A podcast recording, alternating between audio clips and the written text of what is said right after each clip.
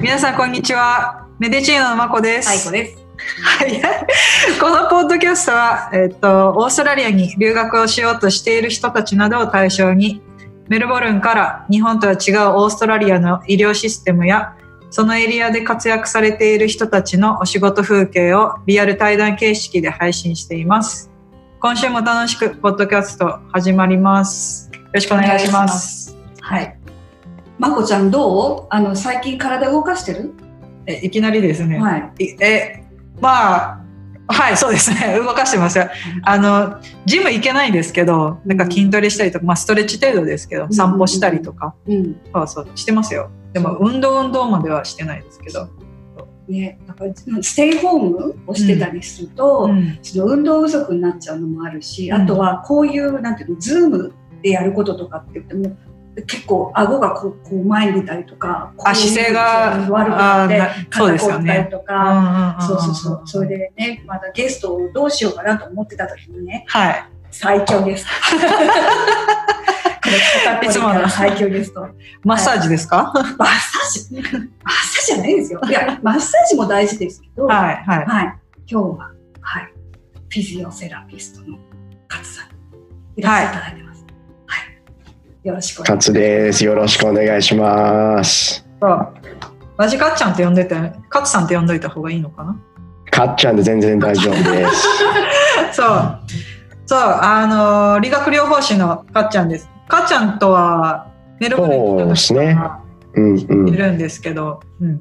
で、先生も知り合いですよね。ます。あ、もう、患者さんはすごく、そうですね。こちらによく紹介していただいて、もうありがたいです。いやいやいやもうバイスバーサなので、あとはもう本当に私が、あの、わからないことで、えーうん。とはかはもうもう全然私もあの自分でかっこ悪いと思わないでやっぱりそういうのってスペシャリストに聞いた方がいいと思っちゃうから、うん勝さんにこういうのどうって言って勝さんのアドバイスをいただいてるんでもう大事な先生です。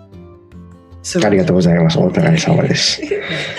や、今回は、あの、理学療法士のかつちゃんっていうことで、はい。ね、あのゲストで来てもらってるんですけど、普段会う時はそういう形で会ってないから、ね、こういうきちんとした話っていうのはないから、そうですね。楽しみだし、心配だし。ダメだね、ダメ心配する。そう。あの、先に言っとくと、かっちゃん、あの、関西の人なんで、そう。それ関西弁しか喋れない関西人です。やっと私も関西、フル関西弁が今喋れるので、ちょっと嬉しいんですけど。素晴らしい話。はそい。で、そう、どっから行きましょうか。う、うんまあ、これは皆さんに言うんですけど、ね。はいはい。でも結局その関西の人がどうしてオーストラリアに来たの、そう、どうやって、んそうですね。そうですね。僕の場合ですね、ちょっとね、来た境遇が特殊なんですよね。うん。まずもともと僕中学校2年生の頃なんですけど英語を喋れるようにとね親から海外に送られましてたまたまそこでは僕の祖父おじいちゃんがマレーシアで隠居生活をしてるんですねうんおじいちゃん夫婦が。うんでそこに送られてでそこの現地のインターナショナルスクールに通うことになったんですよね。ああ、そうやったんや。そうなんですよ。でなのでうん最初は全然英語とか喋れずにうん1年間はそこでなんか英語の準備コースをたまたま僕が行った年から設立されてそこに1年ぐらい入ってでそこから普通の,、まあ、の中学生のに編入みたいな感じだったのでみんな1年1年半ぐらいちょっと遅れてたんですけど他のあの同級生とかよりはよりは、うん、そこで。そこからまあ7年ぐらい高校卒業まで通ったのかな。あっていう感じですね。そのマレーシアにずっといてペナン島なんですけどね。うんうんうん。うん、うん。ででそこにずっといてで高校卒業の年代に伴って、まあ、どうするかこのままと進路を決めるにあたってですねえー日本に帰るとかうん。か、まあ、オーストラリア他の英語圏の国に行くからずっと悩んでる中でたまたまオーストラリアの、まあ、大学フェアみたいなこのオーストラリアの違う学校大学がブース立てて我々の学校はこうなんですよってまあ紹介するようなうんあのエキスポみたいなのがあってそれに友達と一緒についていったんですね。でそこでまあそこに入学申請をすれば入学申請料が免除されるよってことだったので。うんでで、まあ、そその、まあ、マレーシアにずっといて、まあ、英語はね最初できなくて、まあ、だんだんできるようになったんですけどやっぱり得意不得意な科目とか教科出るわけじゃないですか。うん僕もともと日本にいた時は全く勉強ができずに落ちこぼれてたんですけど、えーまあで日本にいた時は英語がまあ一番不得意でうん。どちらかというとこう社会とか歴史とかがまあ不得意の中ではまだできてた方でうん。逆にこう暗記科目の数学とか理科とか科学とか物理とかはもう全くこれっきしダメだったんですけどうん。逆にこうできない言語もともとできなかった第二カ国語で勉強するようになっていってからやっぱりこうちゃんとした答えがあるような科目逆にこう理系の科目の方がだんだん得意になっていって学科の高校でもそういう科目を中心に選択していったおかげでそういう分野がうんなんていうのかな、まあ、興味を持ったりするようになって特にの生物医学とかでスポーツ医学の分野を中心にな興味を持って好きになってこれので勉強してきたなと、まあ、大学行く行こうって決めた時からは思ってたので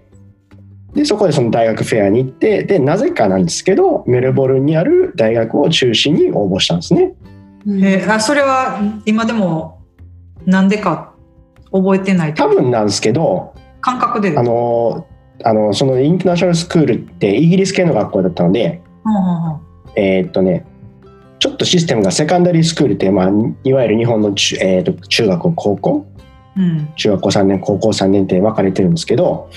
ちょっと分け方が変わってて中学校はイヤー9まであるんですね。で9年生中学校3年生なんですけどうん。そこから進学していくにあたって、まあ、前期高校後期高校みたいな感じで分かれててうんで最初は O レベルって言ってで次は A レベルとかって6フォームとかって言い方があるんですけどその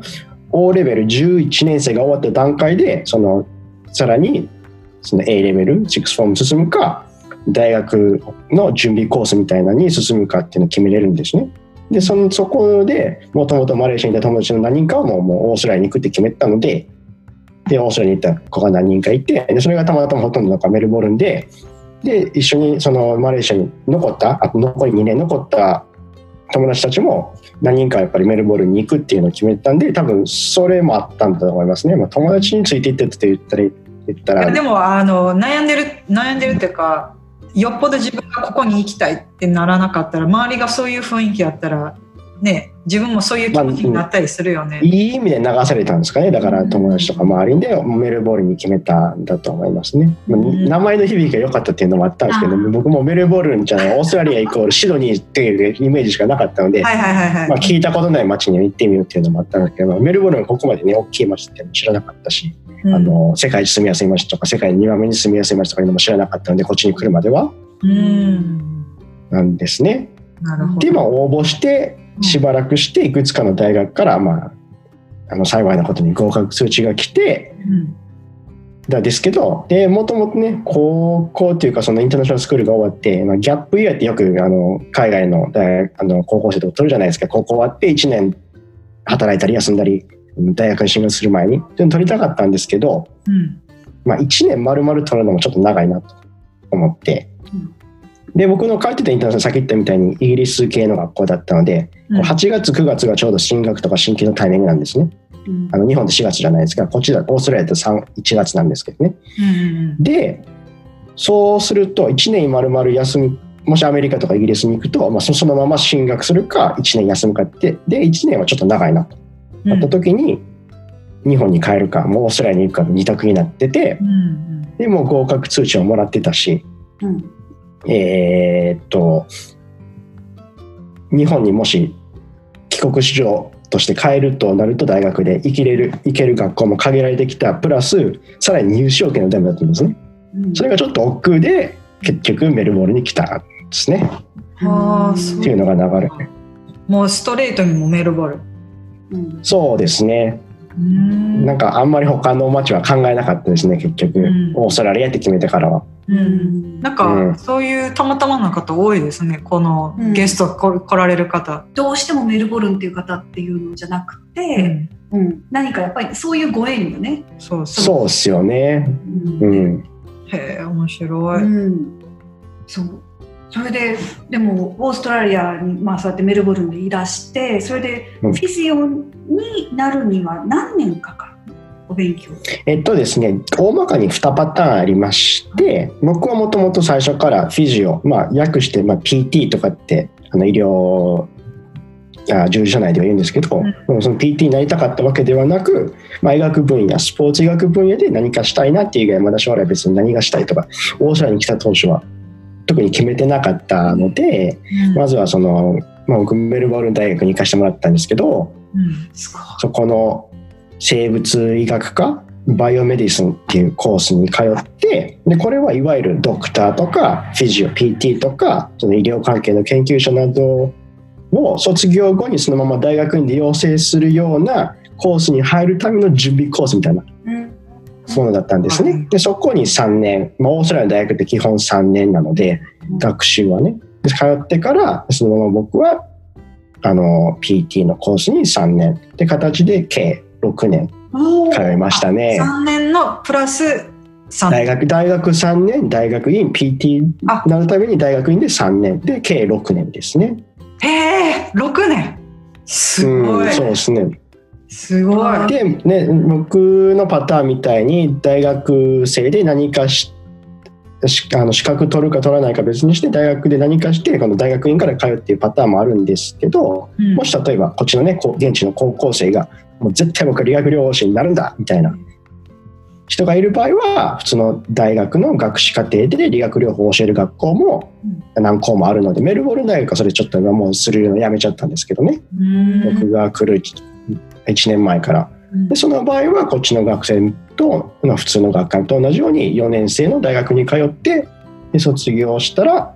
りあの PT になるって感じですね。で PT になるにはなんですけど日本もオーストラリアも PT は国家資格ではあるんですけどうんまあ、日本のように国家試験っていうのはないんですね。これは、G あの GP じゃなくてドクターも多分ドクターになるだけだと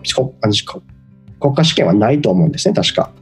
うんうんでで大学の課程を修了した段階で国家資格を保有する権利はすぐもらえて、なので卒業と同時にこのこっちのアプラっていうあの医療従事し従業従事者を管理している国の団体に登録すればそのままフィジオならフィジオ。あのドクターならドクターまあドクターの場合は最初インターンになっちゃうんですけどね。で、まあ、OT 作業療法士さんは作業療法士としてそのまま働けるっていうシステムなんですねオーストラリうんなるほどなるほど。アうん。うん。でもすごいですね。もうあの勝さんの場合もあのフィジオのエリートコースみたいな感じ。でも6年で。だって。うすごい。だってフィジオになろうと思ったらだから4年生の学校を出ても結局フィジオになれるわけ。だしそうです。大学院で3年生でだから大学院ってまあ名前名ばかり大学院で言うなればあの結局もらえる資格は資格っていうか権利は一緒なのでうんうん学位がちょっと名前が違うだけみたいうんうんな、うん。うん。でもその3年行った後はい、なんで PT に行こうと思った？ん。なんで PT に行こうと思った？ねさっき言ったみたいにこの、まあ、結局はあの biomedicine っていうあの学科は、まあ、ドクター養成校なんですよね。うん pre アメリカで言ったら pre-med みたいな感じの学校で大学院アメリカのシステム例えばほとんどこうで大学で、まあ、あのサイエンスなりなんなりをやってからあの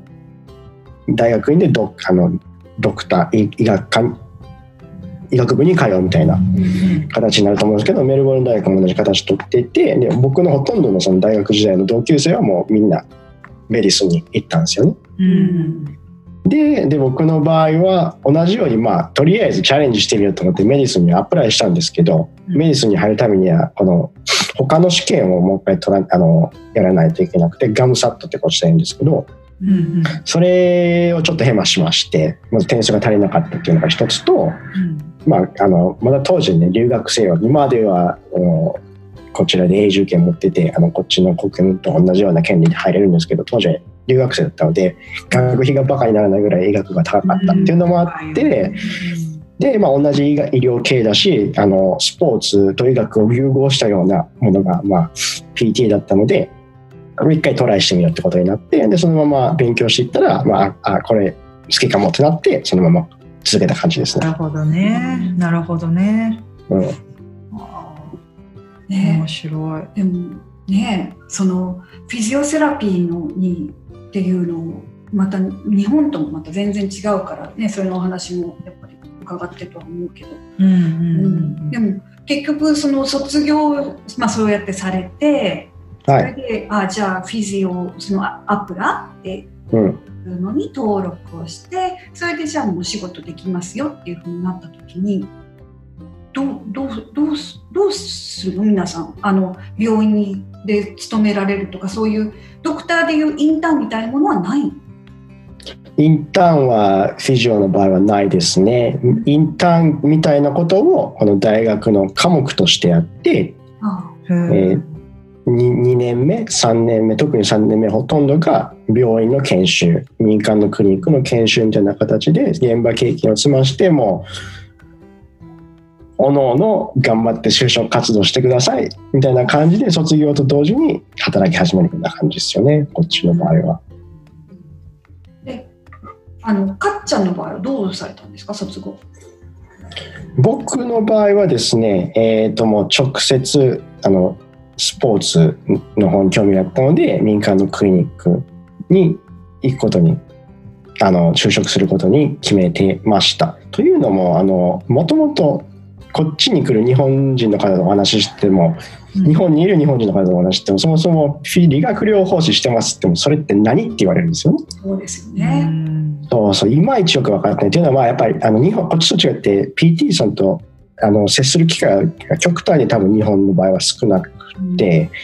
で、こっちで例えばお話ししてても、あの、仕事何してるのって聞かれたら、理学療法士ですって言ったら、それって何ですかって聞かれるので、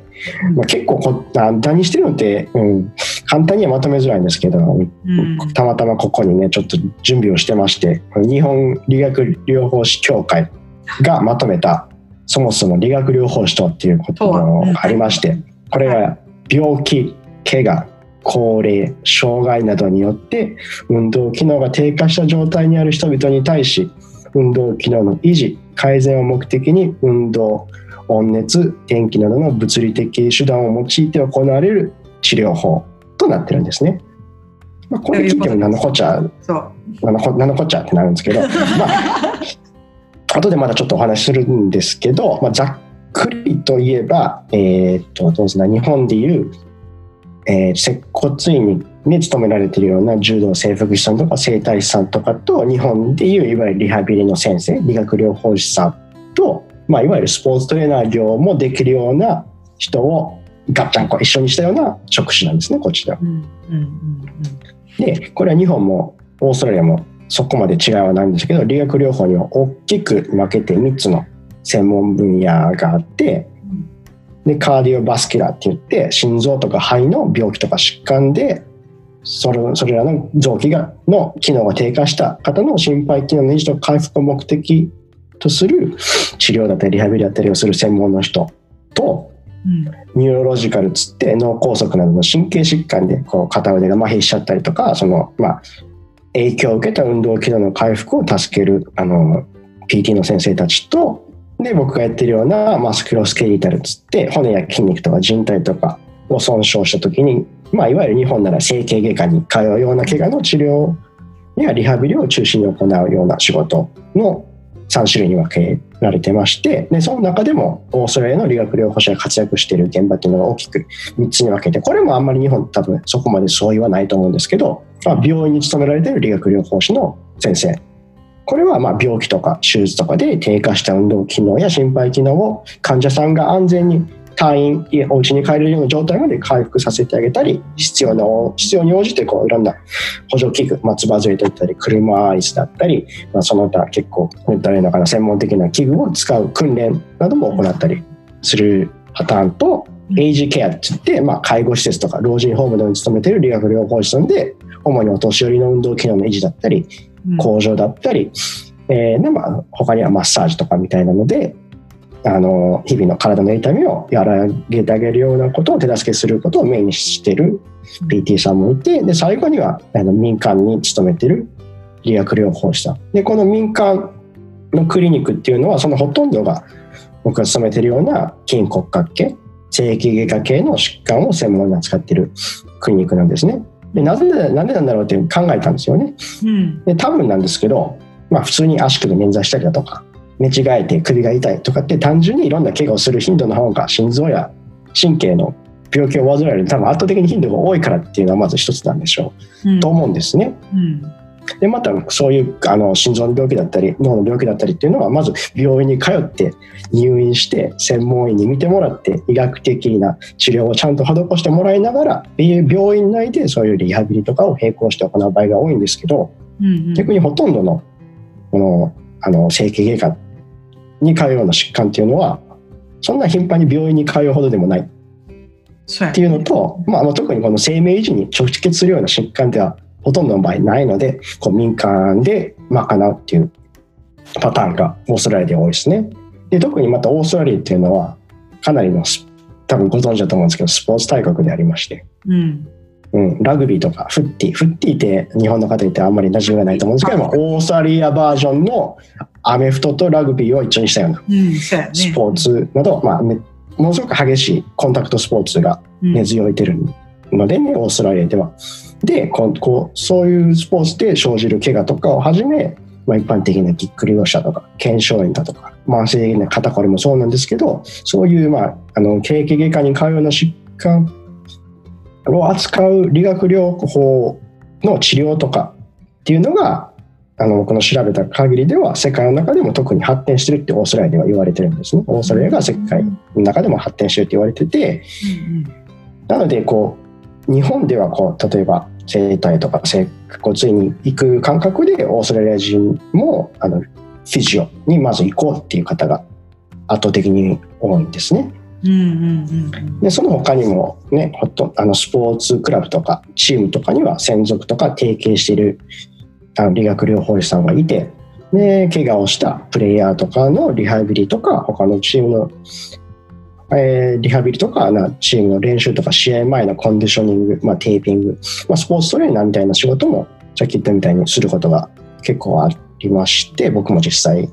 してます。うんすごい幅でまたねそうですね。で、また、あの、実際、こう、例えばサッカーのゲあのゲームとかに出ても、プレイヤーが倒れたら、バッと最初に駆け寄るトレーナーの方がよくテレビとかで見ると思うんですけど、オーストラリアの場合は、それでバッと駆け寄るのが、あの、フィジオだったりすることが圧倒的に多くて、まあ、あの、本当にエリートの、まあこっちでいう A リーグ、日本でいう J リーグみたいなところだったら、あの、まあ、あのお金もあるのでドクターがそういう仕事をする場合もあるんですけどほとんどの場合は、まあ、フィジオが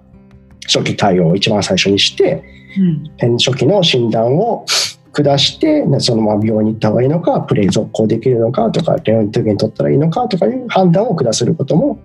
できるんですよね。うんだから一番違うのは日本とオーストラリアだから日本にはおフィジオに開業権っていうのがなくて逆にオーストラリアでは開業権があるってそれが一番の違いですかうね。んなんかそれはなので患者さんが。うんそうです患者さんがあのこういう理学療法に直接あの通えるっていうのがオーストラリアでそこが日本の一番大きな違いだと思いますよね。うんうんうんうん、またあのお大きな違いまた聞くと思うんですけど今ずっとめっちゃ熱弁してくれてんけどやっぱりその今今ぐらい説明しないと理学療法士の仕事って何って言われたらわからない。そうだね。なので、うん、めんどくさくなったら、あの、うん。あの、整体みたいなことしてますっていう時もあります。ちょっとね、ああそうか。でも多分ねあつまるんうですけど、ね。ちうちはそう私はリハビリ病棟で働いてたから理学療法士さんとか、うんあうん。の他のね作業療法士さんとかみんなと仕事してたからそのなんとなくとか分かるけれども、その、うん今さっきかっちゃんが言ったみたいにそう聞かれて、うん。なんか PT です理学療法士ですって言って何ですかって言われる人多いしなんかみんなのイメージ的にその例えばなんかちょっと触ってくれて、うん、あのマッサージしてくれる人。でもし、例えばなんかポキポキ骨とかを鳴らすみたいなのを整骨院の人先生が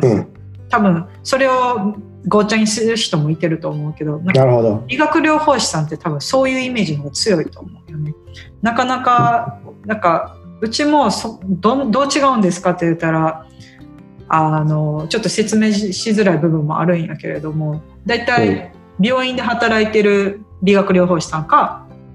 えークリニックそういうどこかの開業医で働いてる理学療うん法士さんの多うん分二択になると思うんやけど日本なるほど。うんだから余計、ね、わざわざその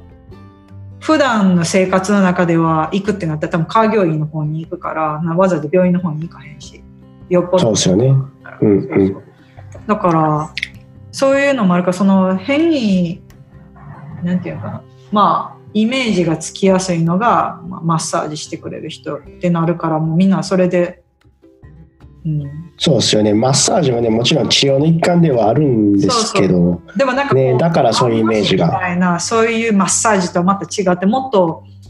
ねあの医学的根拠を元にアプローチしたりとかその骨まあそうですよね。基本医学なので、うん。そうそうそう。そういうエビデンスに基づいたことしかできないというか、やらないうん。のも我々の業種なんですよね。だからこういうのに効果があるからこういうことをしますっていうのに基づいて治療していくので、うん。まあ、うん、信頼性はそこで上がってるのかなと思うんですけどもちろんこういうことってねあの普通の一般の方はなかなかうんわからないし、とりあえず痛いのなくなればいいのでね。そこまで気にしない方も多いのでそこがやっぱり一種のジレンマですよね。うん。うん、ねあの今度また違う時でも例えばそれこそカイロプラクティショナーっていうはい、オスティオパシーだったりとか、それこそ今まこちゃんが言ったその普通にマッサージもそうだし、うん。あとはマインドセラピーとか、うんいろんなセラピーがあるじゃない、はい、それっていうのはだみんなどこに最初に何を言ったらいいかとかっていうのが分かんないし、それのお話をね今度また次回聞きたいなと思ったのともしねお話聞けるんだったらあとは例えばパツさんのところに行くんだったら、うん。あの紹介状っていうのははなくても全然行けるっていうふうにほらさっき言ってたじゃない？開業権そうですね。うんうん。オーストラリアではあるから、うん。そのままって言うんだけどこういう時は、例えば紹介状もらってきたあ方がいいよとかってそういうのってあります？基本的にこうあの実費で通う場合民間のクリニックに通う場合は全く紹介状とかはいらなくて唯一紹介状は、2つかな。いる場合があって、えー、と1つは、まあ、あまり日本人特にあの短期で滞在してる人にはあまり多分関係がないと思うんですけどこっちの皆保険制度メディケアっていうんですけどそれを使う場合は年に5回だけその国の保険である程度一定額負担してくれますよっていう場合だけあの先に GP もらってからフィジオに通うっていうパターンが一つとでこれは多分日本のシステムが多分最初にドクターに通うっていうのが多分そうだからと思うんですけどこ例えば日本からこっちに来られてて海外の、えーと海外旅行保険を使うっていう場合はあの先にドクターの紹介状がないと海外旅行保険が下りないっていうパターンなのでそれ以外だったらあの普通に紹介状なしでも通えます。うんそうすると多分あの患者さんっていうかあやっぱ勝さんに見ていただきたいなっていう人はな例えば紹介状がいるかいいいるかいらないかとかあった方がいいかっていうのも例えば勝さんのところにご連絡してそれでアドバイスいただいてもいいしそうですね。うん。うんなるほどね。いつもねこれあんまり前振りなくいっぱいうん。一応そのリアルな対談をしたいからうちらうんもうん。リアルな反応をしたいっていうのもあってあまり前情報をもらわないでうん。このままインタビューしてるからすごい興味があってあの今話聞いててすごい熱弁してもらったのもなんかかっちゃん好きなんやなこの仕事っていうのがすごい伝わってきていいなと思って。ありがとうございます。うんでえっとそうすると今お仕事はその民間のっていうふうにおっしゃったんだけども、はいえっとお仕事先ってどこって聞いていいのかな？普通のえっ、と、うん、コーフィールドというところにメインの職場はコーフィールドってあるええあのダン出していいのかな？ジョイントフィジオセラピーというところで勤めてまして、まあ、ここに勤めてもう今年で4年目になりますね。5年目かな？2016年からなので。うん。でここはまあさっき言ったみたいに一般の開業フィジオクリニックでスポーツ疾患とか一般的な腰痛みたいなあの整形外科のに通うような疾患を中心に治療したりリハビリを行っているクリニックですね。うん。なのでに勤めてます。うんうん。でもう一つは？もう一つありがとうございます。実はあの去年から細々と個人でも何かできないかなっていうことでちっちゃな事業なんですけど、日本語診療が可能な GP のクリニックがサウスメルボルンっていうところにも一つありましてそこの部屋を借りて週2日ほどそこであの患者さんのケアに当たったりもしてます。うんアルバートロードです。アルバートロードジェネラルプラクティスっていうところですね。でそこのメインのドクターはオーストラリア人なんですけど、日本語検定の N1、1級持ってる方で、日本語はペラペラの去年似たようなタイミングで開業したクリニックで部屋を借りてやらせていただいてます。あでもねそこだったらそれこそ、ね、勝さんもいるしで例えばねその勝さんとそうこう GP の先生もいらっしゃるし日本語喋れる先生だうんったら、うんいやめっちゃ安心ねですよね。患者さんにとってはそこでさねいろいろできるから。うんだから日本人そうですよね。でね、そこでも勝さんにも会えるし、サウスメルボルンでも。うん。ですし、うん。あとはコーフィールドでも、うん、あの、そうですね。うん。ただ、やっぱり、あの行き来、2つのところ行き来しない方がいい、1つのところの方がいい。どちらかというと一つのところが、まあ、あの、あのうん、助かります。けどやっぱりこう症状とかによってはあのうん。サウスメルボルンの方は本当にドクターの部屋を借りてるだけなので器具とかも本当に限られてるのでもうちょっと専門的なとかあのちゃんとしたリハビリちゃんとしたって言ったらおかしいですよね。もうちょっとこう時間を取った段階を踏んだうんリハビリとかが必要な場合とかはこういうの方に来ていただけませんかっていうことはあの打診してますね患者さんに。うんなるほど、いっぱい本当はまだ聞きたいことっていっぱいあるんだけど。うん、えじゃあ来週伸ばしましょうか。いいですよ、私頑張りますよ。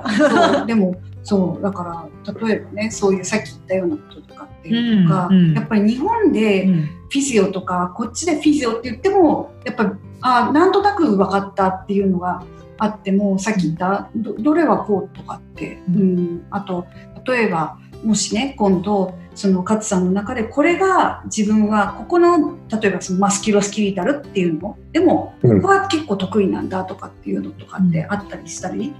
するんであればそれのお話を聞きたい。と思うん。でそう今回はあのねかっちゃんのこっちに来たオーストラリアに来た経緯だけじゃなくて PT とは何かっていうところをしっかり説明してもらえたんで、うん。あのもっと理解深まった人はいっぱいいてると思う。うんうん、なんかダラダラ一人で喋ってるだけのような気もするんですけどいね。やいやいやいや いつもいつもありがとうございます。なので来週もお願いします。すいませんが。了解です了解です。よかったはい全然大丈夫です。はい。すいません、はい。ということで、また来週もお楽しみに。ありがとうございますます。よろしそれではいくお願します。皆さん今日も良い一日をお過ごしください。